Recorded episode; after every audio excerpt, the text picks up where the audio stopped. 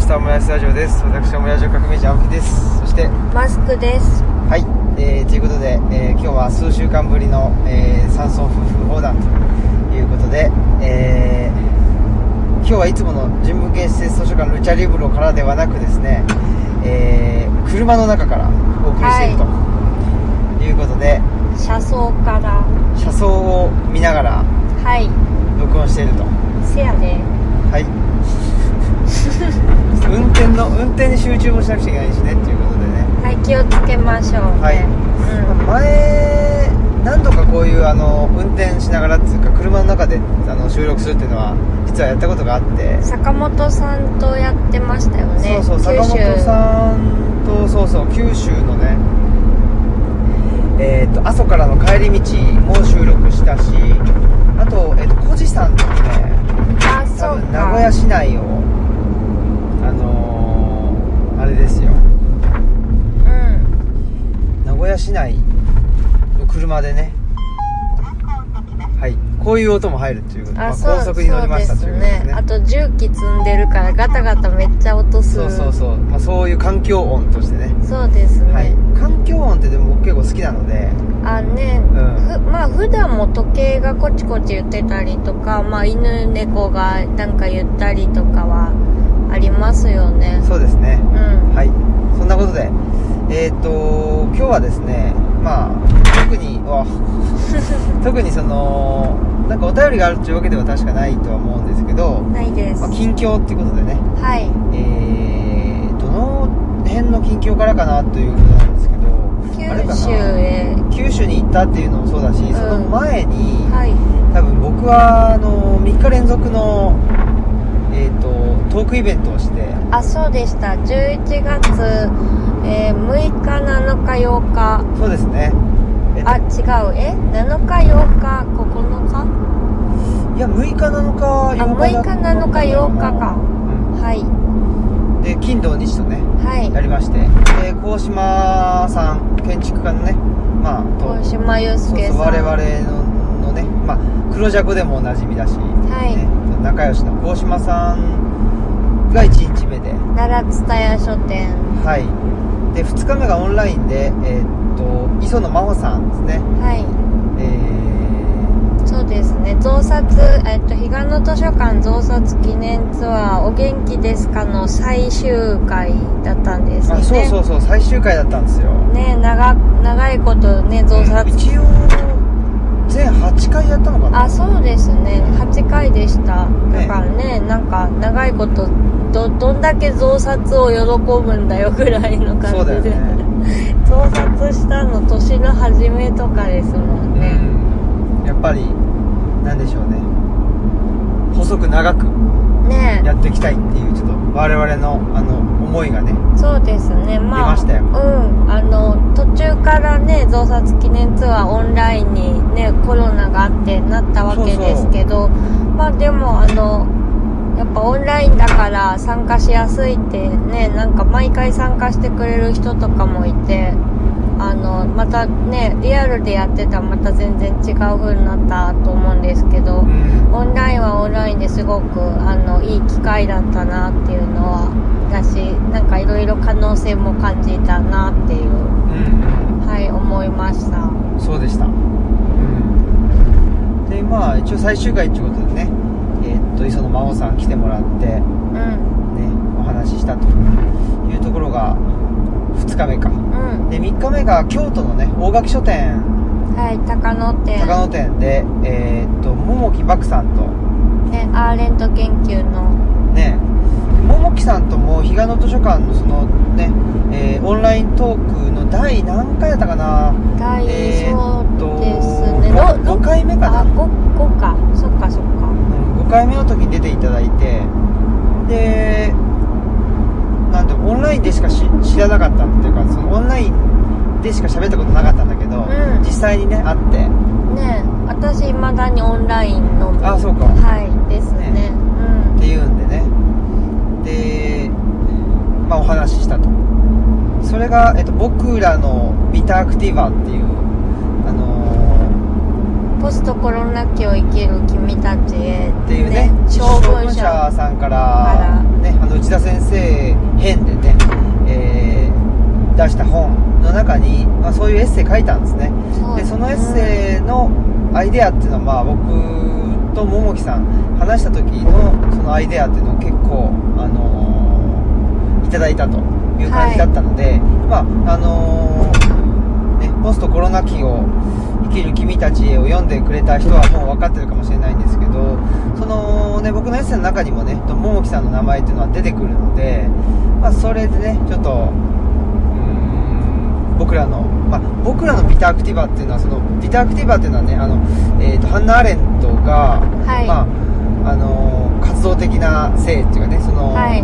人間の条件、まあ、人間ってこうこうあるべきなんじゃないかっていうことをまあ定義づけたうん。言葉なんですけど、でそれをまあねアレントっていうのはもともとドイツの人でアメリカに亡命してっていう人ですけど、うん。まあ、結局日本人じゃないっていうところであの日本の風土にね、えー合わせたそのビタアクティバっていうのを考えていきたいっていうのが、まあ、僕のエッセエッセージがまあそうかな、あのうんまあ自分たちなりにビタアクティバを捉えたらどうなるのかっていうエッセイだったんですね。はいでそれを桃木さんとも話してて、うん。ちょっとその一つのキーワードが網野義彦というね、まあ、日本中世史家の方がいらっしゃいましたけどもううんお亡くなりになりましたけど、まあアジールとかそね。の辺りのことでっていうことですよね。アジまあアジールとか、うん。あの異形の人人々、うんうんうんうん。えーまあ、異形の王権っていう本も書いてたり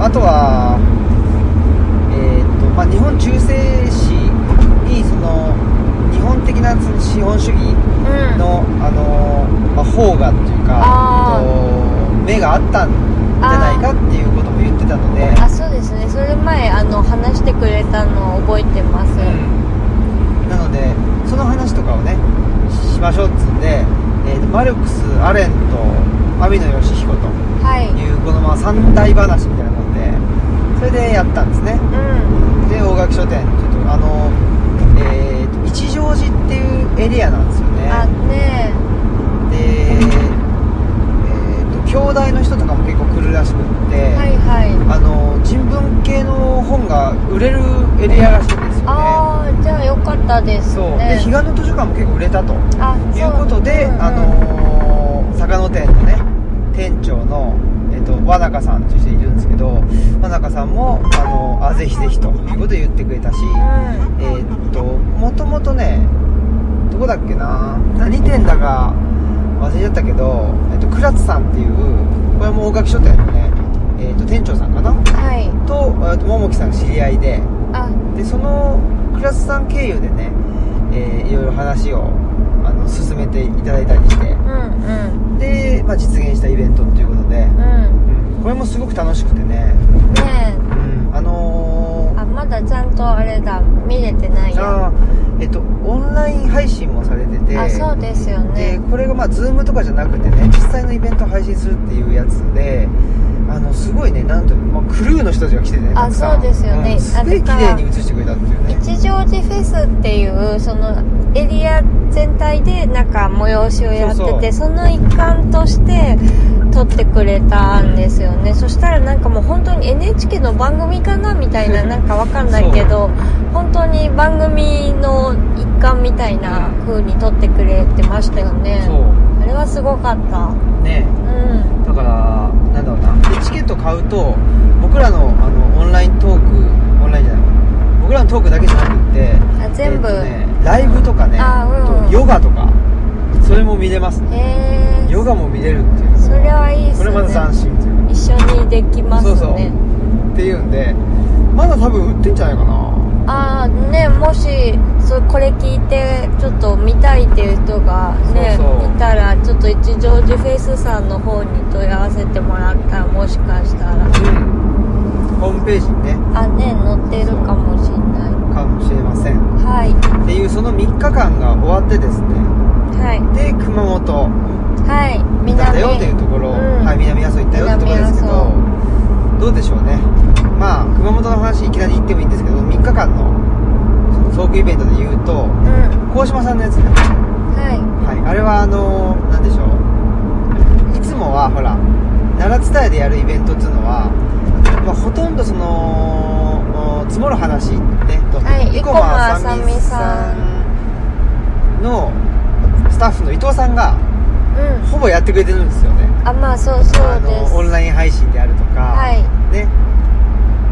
っていうことでただ今回は生駒さんのイベントじゃないっつうんで伊藤さんがいないと。はい。伊藤さんあの客席にいてくれました。あそうだね。けどね。確かにね。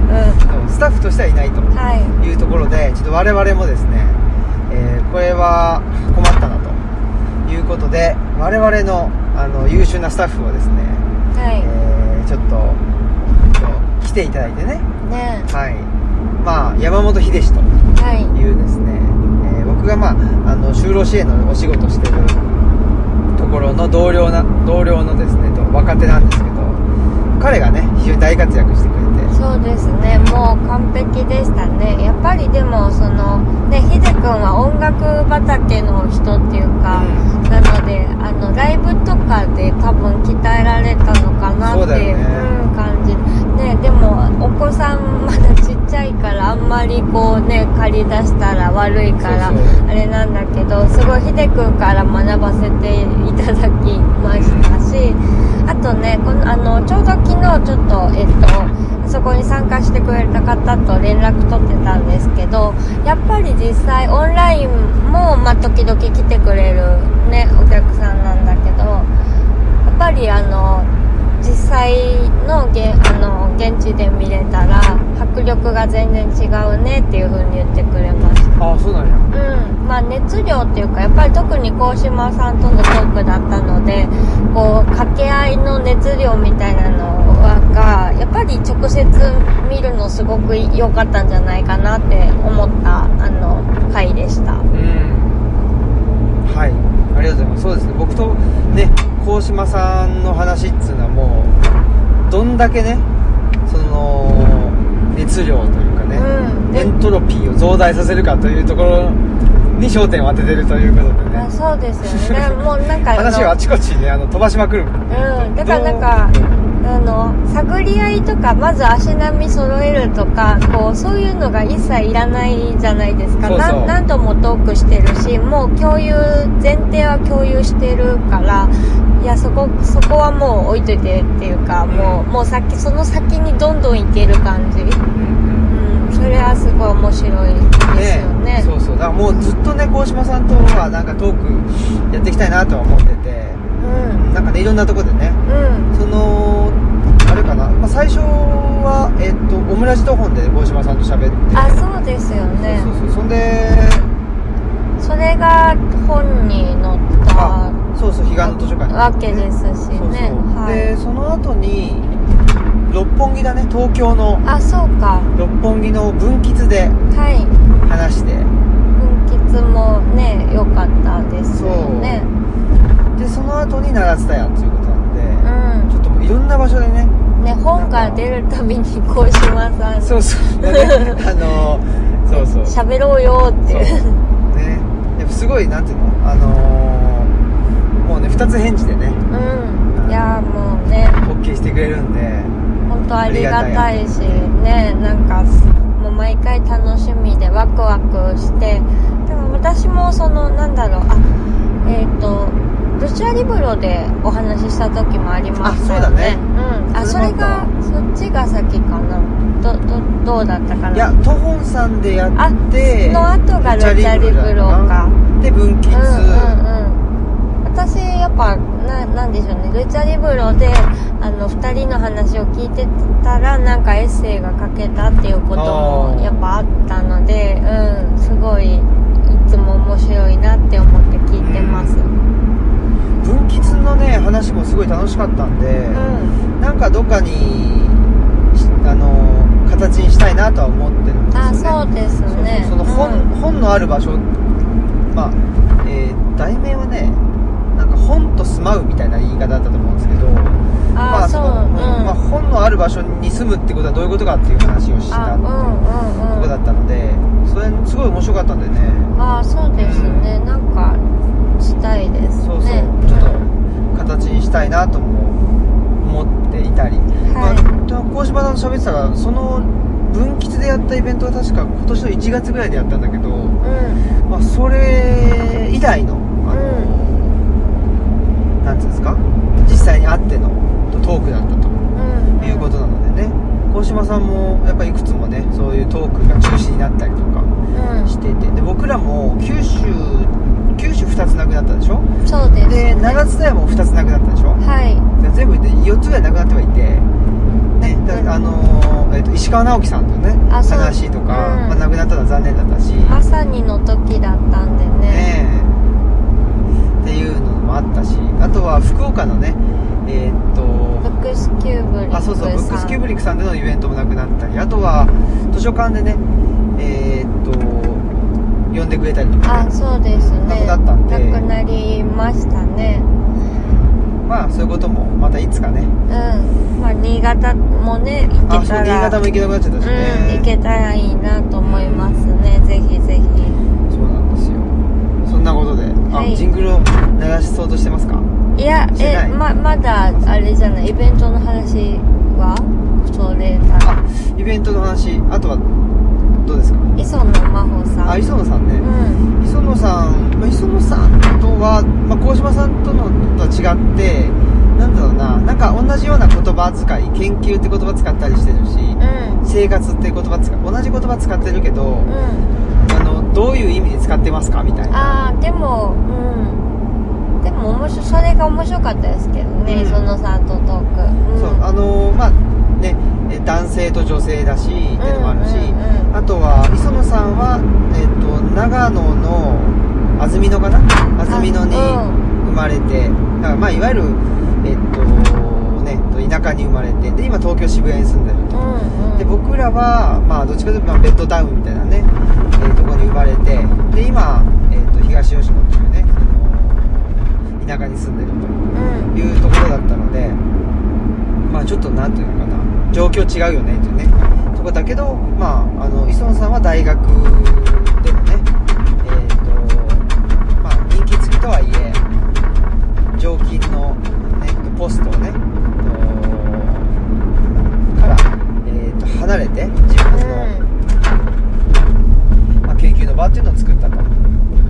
いうところでで、まあ、あの僕らもそういう意味ではね自分の研究の場を作ったということでまあなんていうのかな状況は違うけどなんか目指してるところはね似てるんじゃないのかなっていう話だったと思うんですけどね。ねそうですね。でやっぱりその増刷記念ツアーが途中からまあオンライン化したけどまあその締めくくりとしてすごくなんかあのバッチリな感じというか磯野さんもね今学びの場をオンラインで展開したりとかあーそうですねうん、されててすごくそこにでもあの可能性を感じるようなお話だったのでなんかあのあんまりね縛られずにこう学んでいくことのねなんかいろんな形があるんだなと思ったし、ううん、すごいそれが希望が持てるようなお話だったなって思いますね。そうですね。はい。うんですごく楽しくてね。うん、はい。面白かったです。ううん。っていう話で。えーでももきさんか。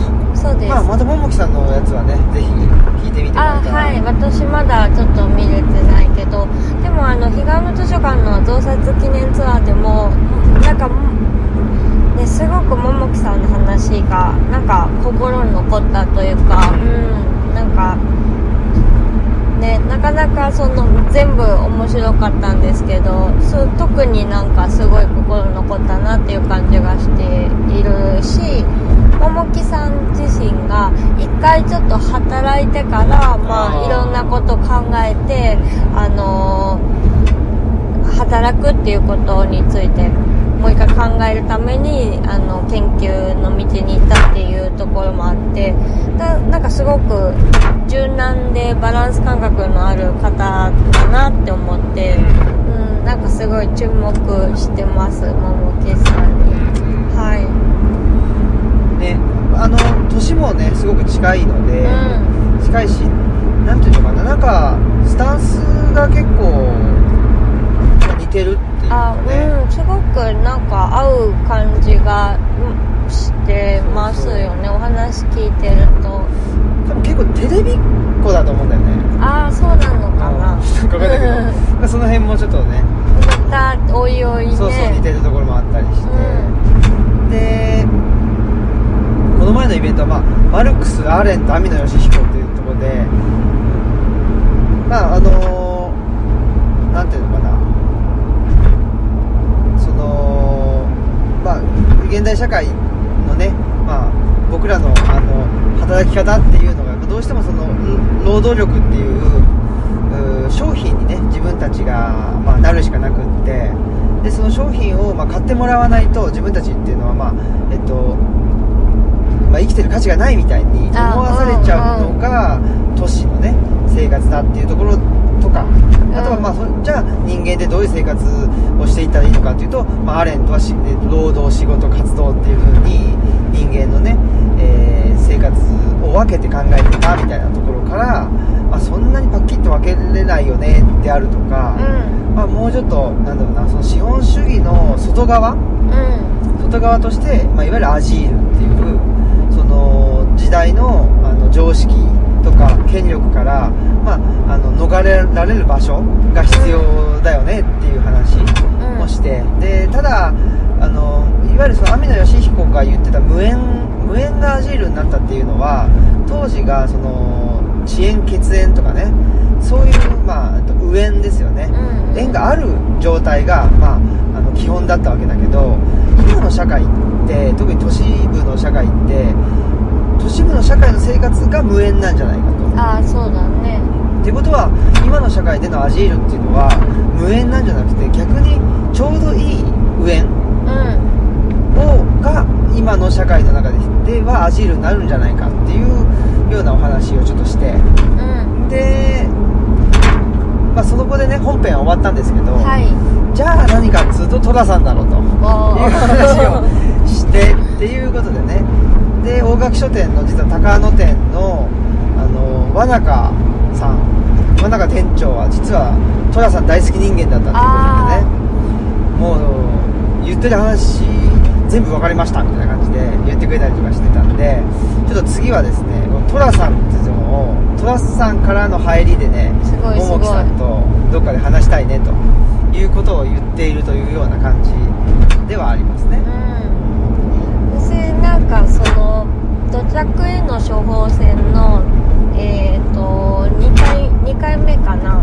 の時にまああのこ婚活のお悩みに対して答えた時に、うん、のやっぱりなんかし就活もそうだけどこうなんかシステム化された何々活っていうのがもう履歴書にかか書いて有効な情報っていうのがすごい限定されるし婚活もそうだと思うんですよね。婚活で生きてくる情報っていうのがあって、まあ、例えばなんかあのなんだろう。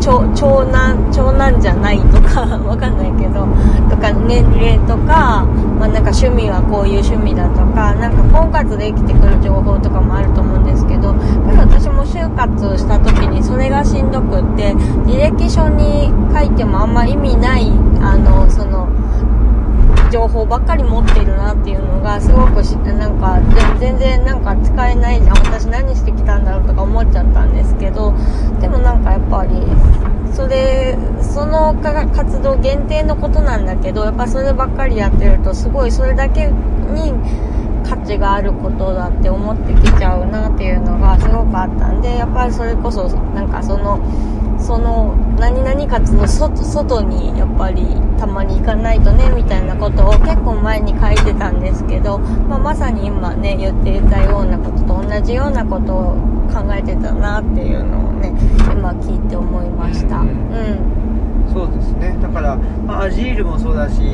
山村僕らが言ってる山村っていうのもそうだしそのまあ福祉もそうだしやっぱり資本主義の外側なんですよね、うん、外側をどう、あの、目に見える形にしていくかっていうね。そもうどうしても資本主義という、えー、っと渦にね、うん。巻き込まれてしまうっていうのはこれは仕方がない部分があって、これはその資本主義、まあ、その資本っていうのは自己増殖すると。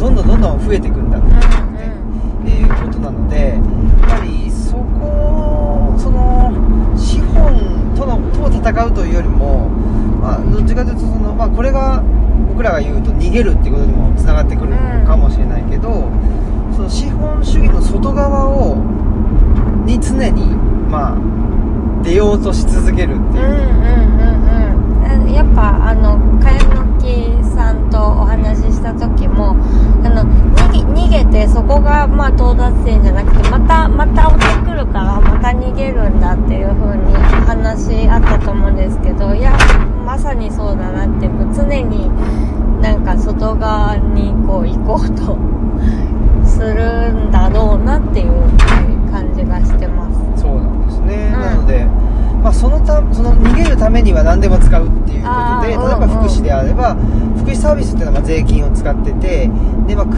あのえーっとお医者さんが、えー診断書出してで行政が認めないと使えないわけだけど、だからといってじゃあそれはもう全部資本資本主義っていうかその国民国家にね、えー、と内包されてしまってるからそういうのは良くないんだと、ん。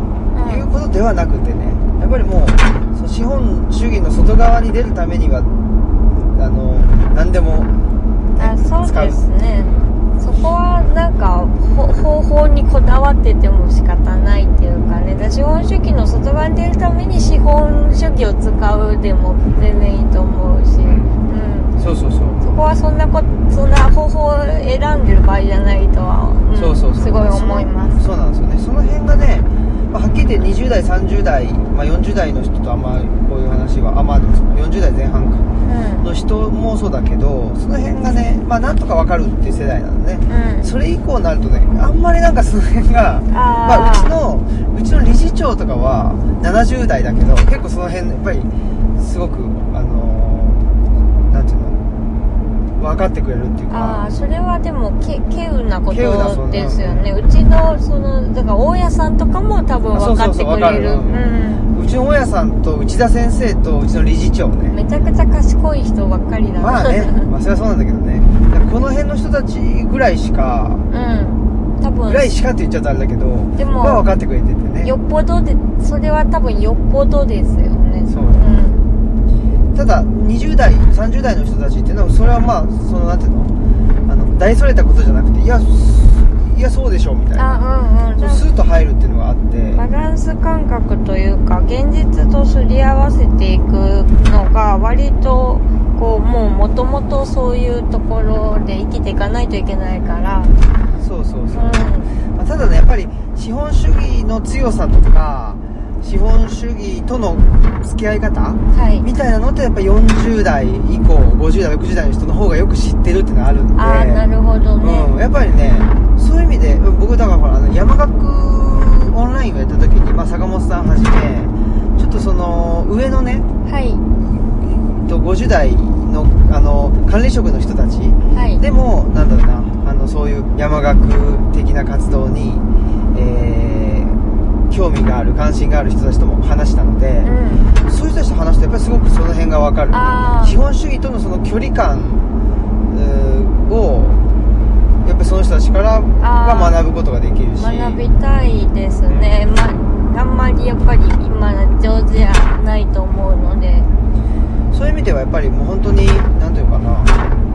なんか年上だからダメだとかね年下だからとか同年同年代だからいいとかってあとはなんだろうなそのまあねなんだろう資本資本主義どっぷりの世界にいるからいいとか悪いとかっていうことでもなくてどどっちを目指して歩いてるかっていうかね、まあどっちの方角に顔を向けてるかが一番やっぱりこれから先、まあ、一緒になんかね、あのー戦っていけるかどうかっていうところなんだなっていうのを最近あそうですね。思いましたね。くくれないですね。だって普通にこう会社勤めしてる人の中にも、まあ、小野寺伝助さんみたいな人がいたりとか、あの垣内翔吾さんみたいな人がいいるわけですからね。そうそうひ潜んでるっていうか、うん、トンさんなんてそうですね。そうあねだからそそれ考人すごいすごいなってちょっとめっちゃ希望希望あるなって思います。そうそうあのハブの冊子のメンバーはみんなそうよね。あそうですよね。なまあ、笠井さんもそうですけど、うんなんとやっぱりそのねあの志願と悲願を往復するというか、やっぱりどどっちがどっちがユートピア的だよねというかどどっちかにいないといけないんだっていう気負いもないし。うんねなんかだからすごいそれそう考えるとめちゃくちゃ世の中捨てたもんじゃない感が倍増する。うん。そんなようなことで、はい。えー3日間ねイベントしてしたよと。はい。いうところでした。はい。はい。じゃあちょっと行きましょうはい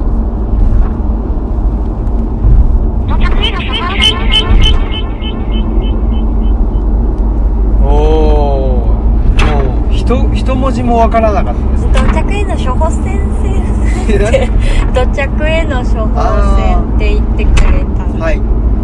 土着への処方箋っていうのは何ですか？えっ、とあお世話になってる一人出版社の関書房さんのノートで連載させていただいている企画ですね。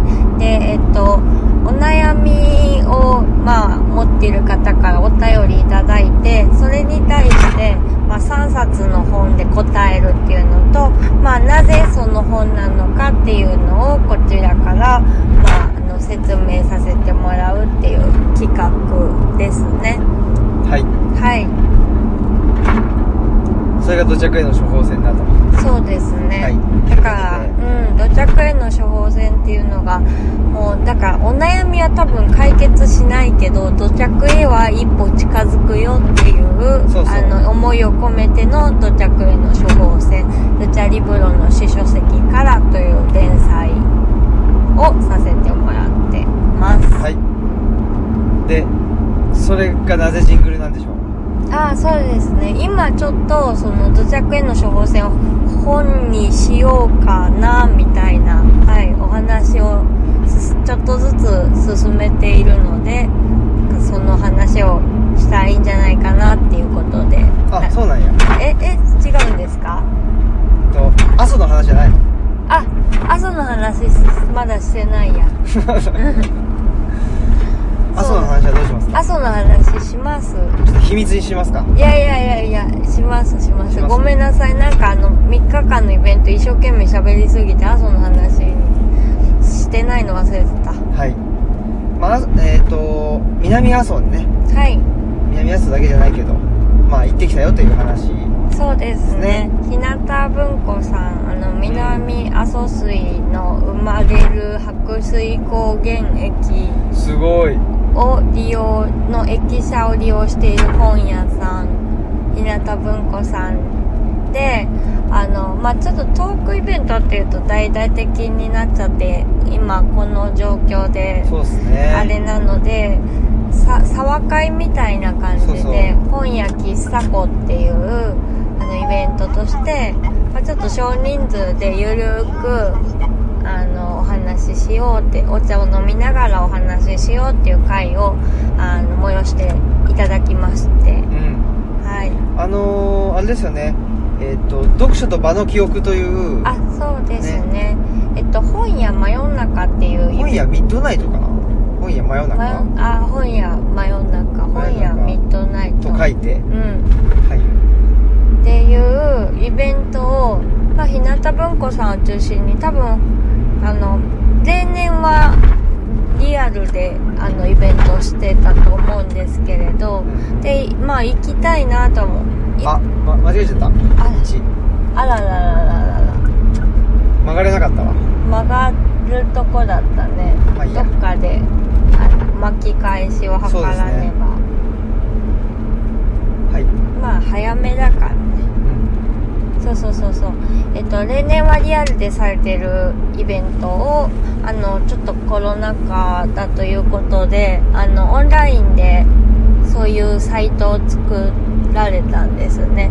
でその中に読書と場の記憶っていうあのいろんな方がエッセイを、まあ、読書と場っていうたあのお題でいろんな人がエッセイを書くっていうあのコーナーがありましてそこにあの私も革命児さんも書かせていただいたんですよね。はい。でまあそんなご縁もありつつで、まあ、山岳ノートも出たぞということであのイベントをうん。催していただいたってことですよね。そうですでねあのイベントにもその読書と和の記憶に書いておられた方もあ、ね畠山さん、来ておられて私あのエッセイすごい好きだった。うん。父の本だなっていうねあのよかったらね検索して読んでいただいたらと思うんですけどなんであのまさか実際会えると思ってなかったんですけど嬉しいなっていう感じで。前もねでも多分坂本さんと日向文庫さんであの彼岸の図書館のイベントやった時も来てくれてあ写真,、うん、そうだった写真撮ってくれてた。あそうだった、ねすっごいいい写真撮ってくださってましたね。私すあんなに身振り手振りしてんだなっていうのをああちょっと思った。りねその瞬間をねあの捉えてくれてたあねそうですね。思った以上に身振ってた鈍ってるっていうんですね。あの造語です。あ造語ですか。はい造語です。そうでしょうね。はいそうですね。でもすごいあのあ道間違えてなかったかも。あこれでいいんじゃんね。いやわからん。えわかんない。ちょっと待って。まあいいんじゃないかな。あでもあそこ温泉だよね。そうだね。はいはいはい。まあ大丈夫でしょう。はい。でもすごいなんかね回もそのしみじみしみじみ楽しい回こっちかな。違うかな。温泉に行っちゃうかな。えわかんない。どうだろう。まあいいや。うん。あでも合ってるかも。はい。なんかあってそんな感じ。うん。こっちそうだよね。私学部に行かないといけないんで。ちょっとなんか。ちょっと前。はいどうぞ。はいはいはいはいえしみじみいい回だったなっていううん、ので、結構たくさん人も来ていただいてねあそうですりがたいことで。よねちょっとなるべく駅舎の中で開け放してくれて、まあ、お互い距離を取って座ってっていう感じで気をつけながらも。でもすごくあの同じ時間を共有できたなっていう感覚がすごくありましたね。うんうん。だからあのねでまあお茶を楽しむっていうことでうちからもルチャをね、はい。あのうちで発酵させた紅茶を持って行ったりとかあとあの日向文庫さんのねエミさんがあのお茶をその場で報じてくれてでまた報じてるからすっごいいい匂いがね、うん。香ばしい匂いが漂ってきてでほうじたてのお茶を飲ませていただいたりお茶菓子をね買ってきてくださったりとかしてなんかすごいのんびりした気持ちで。で最初の回の最初の方は西日がすごいさんさんと降り注いでなんか背中がもうあったかいわみたいな感じだったんですけど、それがねあの暮れていってっていう時間帯でなんかその時間帯っていうのもすごく光が変化していく中でお話できて楽しかったなっていううんうん。回でしたね、うん。まあ、あっという間でしたね。あ本当にね。1時間半あったのかな？のなんかすぐ過ぎちゃいましたね。ほんでね私はその後ちょっとその参加してくれた中に豆猫社さんっていう、うん。すぐ日向文庫さんのすぐ近くで、まあ、雑貨とあと本も少し扱っているってお店をされてる方がいたんでちょっとそちらに遊びに行かせていただきまして。うんうん。で温泉入って。はいはい。ほんで日向文庫さんの中尾さん家に泊めていただいたっていう。あそうですね。はい。そうそう。僕はだからそのえーっとマスクさんが、ま、豆猫社さんに行ってる間は、えーっと南さんとね温泉行って、いい温泉でしたい、ねやいい温泉でしたよ、うん。でさあのーまあ女性はね長風呂だからと。言って、まあ、7時ぐらいじゃないかなとかっつって言っててね。まあちょっと我々もちょっと早めに上がってうんぬんかんぬん言ってたんだけど喋ってたらね気づいたら「あやばい7時ですよ」とかっつって「本当だ」とか言ってね。私、まはい。待ってます。そ うそうそう。ねまあでということで。でそうそう。で豆猫社さんに行って私は豆猫護者さんに行ってから温泉に行ったから、まあ、男性陣よりは時間はちょっと短かったんですけどそうだよね。でももともとそんなにその長く使って温泉好きだけどなんかすぐ湯だっちゃうから、まあ、さっと入ってさっと上がってたら 男性陣出てきてなかったやみたいな。そう。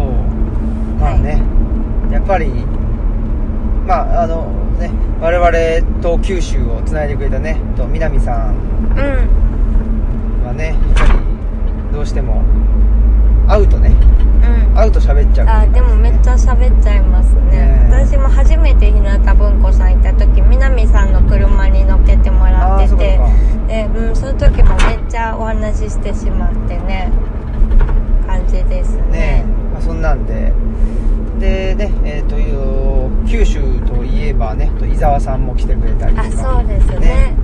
伊沢さんは小国町に住んで小国町。あ小国町に住んでるんですよね、はい。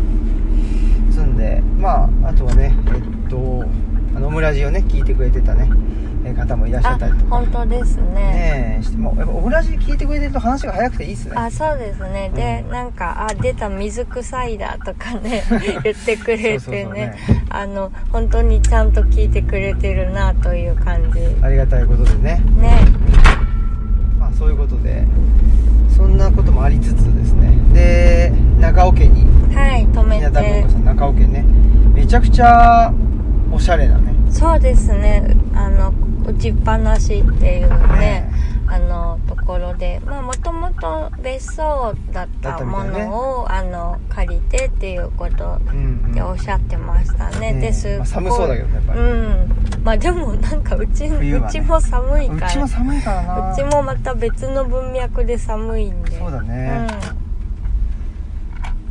うん、でもねすっごい本当になんかねよくしていただいてねえ。ねあの迎えに来てくれてねまずはね。ねよいしょ。あれでさえっとなんだっけ。赤牛ね。赤牛のね前にその南さんにも赤牛の焼肉していただいたし今回は中尾さん家で赤牛のすき焼きをねね味わいまして豪華だったね。え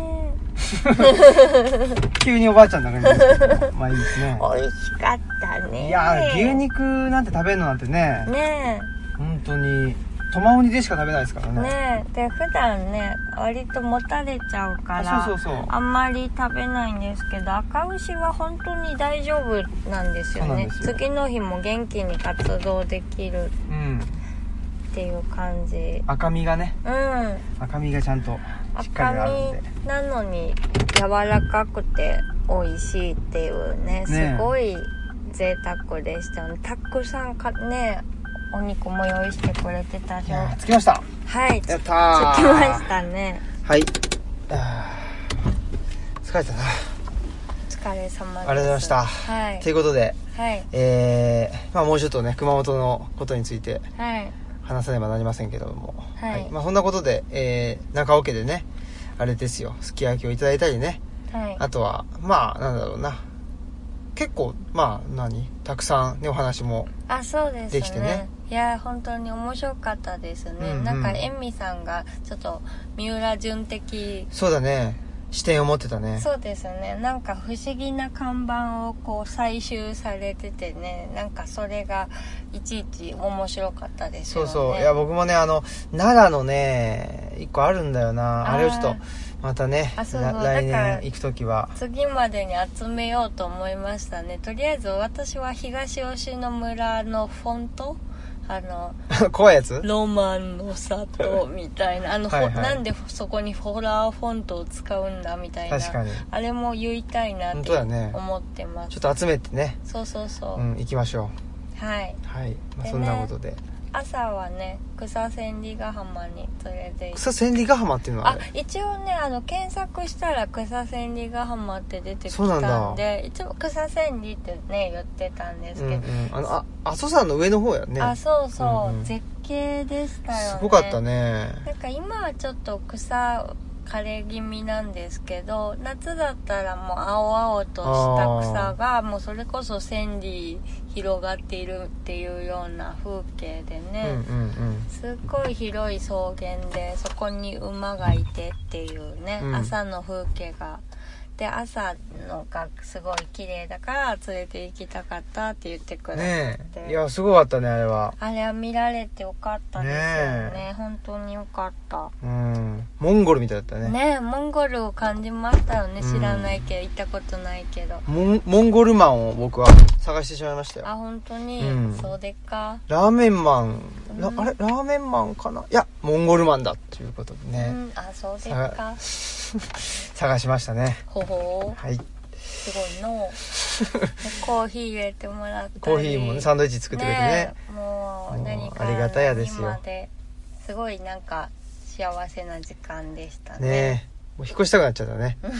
九州ね住みたくなっちゃ住みたくなっちゃったすぐ住みねたくすぐ住みたくなっちゃうからな。割とすぐ住みたくなっちゃうでも第2位だね東吉野の次だね。あもみそうそうだって知ってる人もたくさんいるしね。そうだね。もし東吉野でなんかやらかしたらね もやらかす前提っていうやらのがあるけどかしたくないですけど。そうですうね、ん。まあそんなことで。でねえっとそこからはあれですよ。えっと千尋さんにねそうです。ねあのバトンタッチしてもらって。小国の千尋そうそうさそう。んに千尋さん多分南小国なんですよ。あそっか。南小国なんだ。はい。まあほんでえーっとあれですよ。ミノーブックカフェ。ブックスカフェさんか。と浮橋の。浮橋ね。福岡県はい。浮橋まで連れてってもらって、そうですね。うん。私、その九州になんか行こうと思ったのがね千尋さんにお会いしたかったっていうのあそうなんだ。が結構強くて。ううんうんんうん。私オンラインでしかお話ししたことなかったんでなんかお会いしたいなって思ってて。うん、うんうん。だからよかったなって。そうですね。うんミノーブックスえブックストア。ミノーブックスカフェかな？ブックスカフェさん、うんうすっごい素敵なねお店。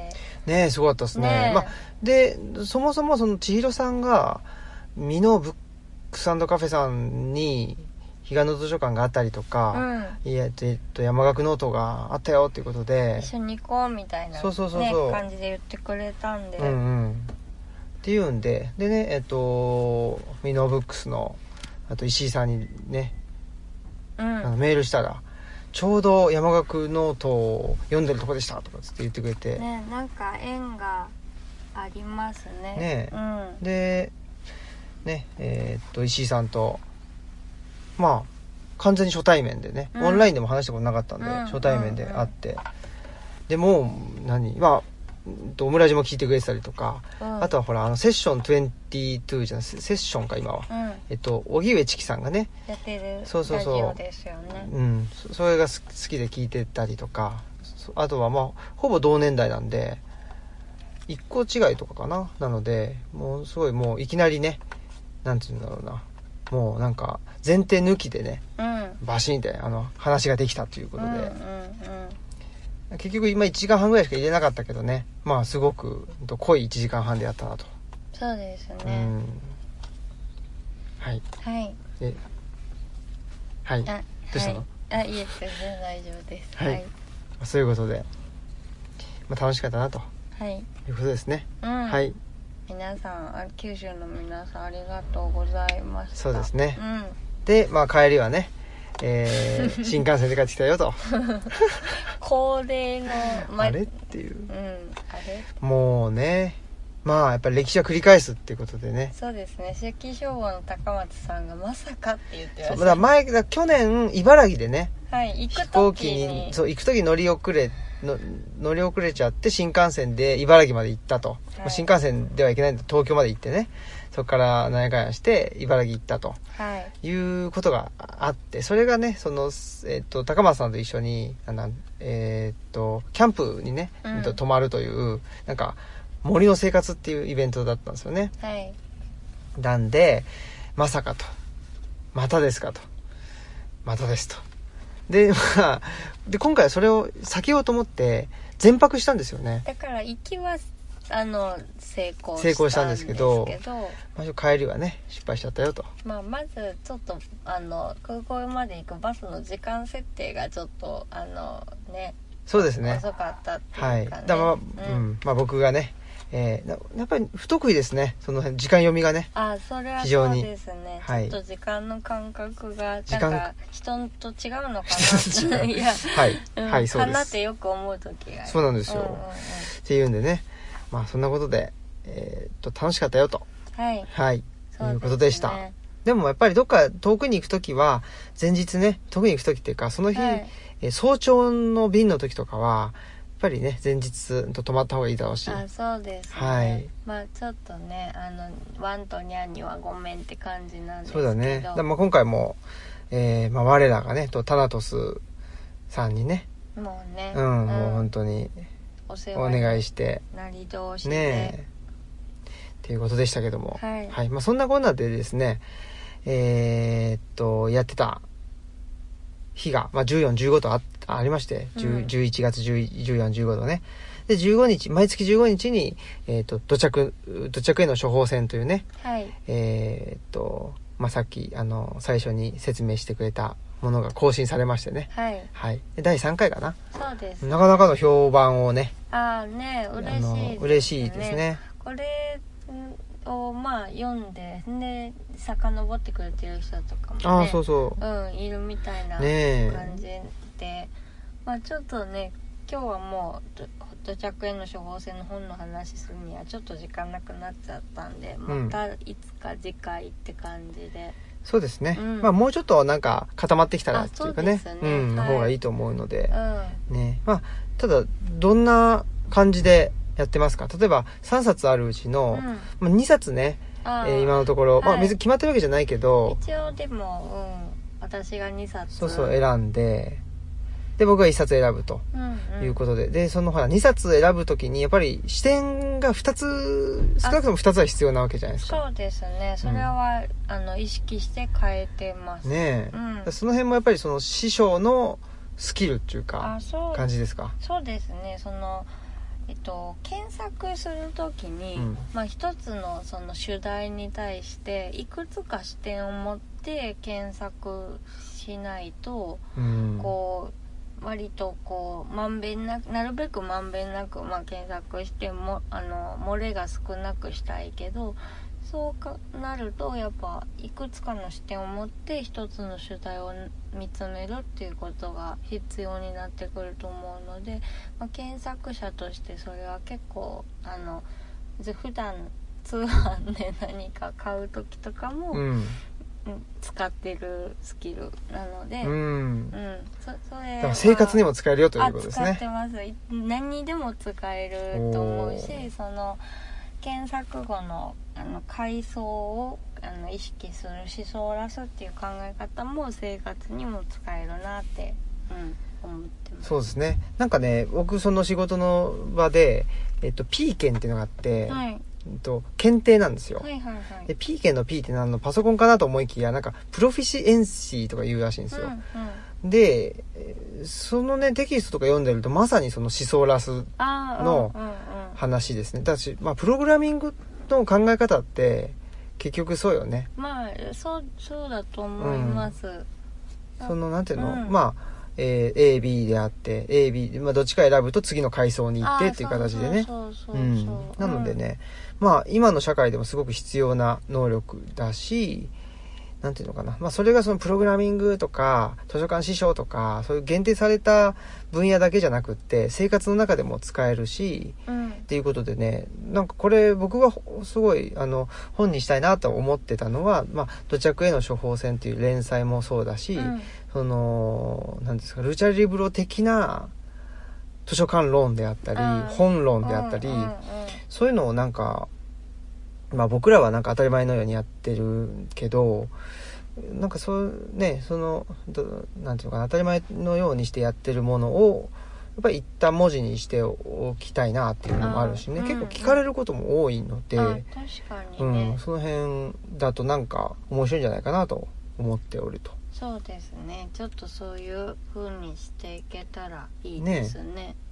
感じかなというのもあるし、まあ、逆にその情報検索能力があるからこそなんていうかな。まあ情報がねすごく多いじゃないですか。今の世のあ中ってね、まあね。だからその中で、まあ、いかにしんどくならないように生きていくかっていうところもね、あのポイントの一つとしてもあるのかなとも思うので。確かにね閉じうん閉じるそれをあえて閉じる時もやっぱり、ね、そうそうそうそう。必要だなとは思いますね、うんうん。ついつい拾っちゃうんでね。ねうん。なのでそのあたりも、はい。まあ、この土着への処方箋の中でね、えーまあ、今後の、えー、とお悩みという形でもね出てくるかもしれないので、うん。はい、ぜひぜひ、あのーご期待くださいとはい。はいいう感じですね。はい。じゃじゃあはい。あはい。この番組は、図書館、パブリックスペース、研究センターなどを内包する、人文地の拠点、ルチャリブロの提供でお送りしました。はい。はい。ということでなんかいいつもと違う感じですね。そうですかね。で毎回言ってるかもしれないね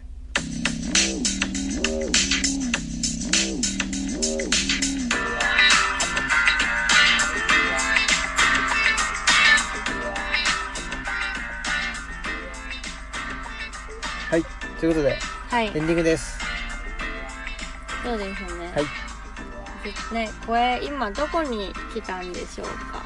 おここはですね大阪ですね。そうですね、はい。ちょっと病院にあの私が通ってるので今日はちょっと一緒に連れてきてもらったっていう感じはい。でね、まあ大阪のね北の方にある、えー大学病院ですけども、うん。の、えー、と歯医者さんですかね。そうです。歯学部附属病院なんですよね。ねえ。なんか通院っていうとね結構何かかなみたいなね、通院なんだけど歯歯なんだよね。っていうねうんうんうん。まあ、かといって単なる虫歯じゃないよみたいなねところもあるので、うんまあ、大学病院なんでそうだね。うんうん、ということで、まあちょっと定期的に来てるので、で、なかなかですね、まあ、熊本にね、えっ、と、遊びに行ってたりとか、いろいろしててですね、オムラジもね、えっ、と、いつ撮ろうかということでもあったので、じゃあぜひ、えー、車内で撮ろうということで撮ったよと。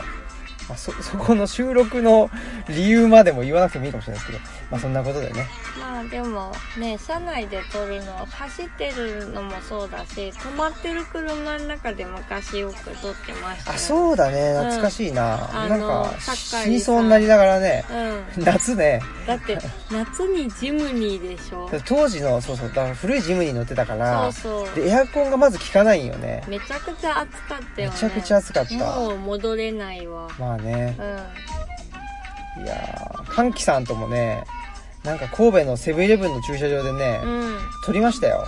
やっぱり街中だとこうい居所がないから。ないんだね。車の中。だったらななんかなんとかみたいな感じありますよね。そうだね、まあ公園とかでね撮ってたらよかったのかもしれないけどね、うん怪しいもんな、うんねしかも今ちょっとね難しいっていうかなんかマスクそ外でいるとマスクしないといけないからみたいなとかもありますしそうだね。ね居所がなんか。うん、ん。ないですね、うん。うん。これもなんかちょっとまた新たなね。うんうん。まあ、新たなっていうかもうみんな言ってるあの問題意識かもしれないですけど、めちゃくちゃね。でほらベンチにさあのひ肘掛けがついちゃってさ。ああね。あの寝れね寝れない。寝転がれないとかね。ね。まあそういうことで。はい。また来週。はい。っていうことでした、はい、えー、オムラジの革命児青木と。マスクでした。さよなら。さよなら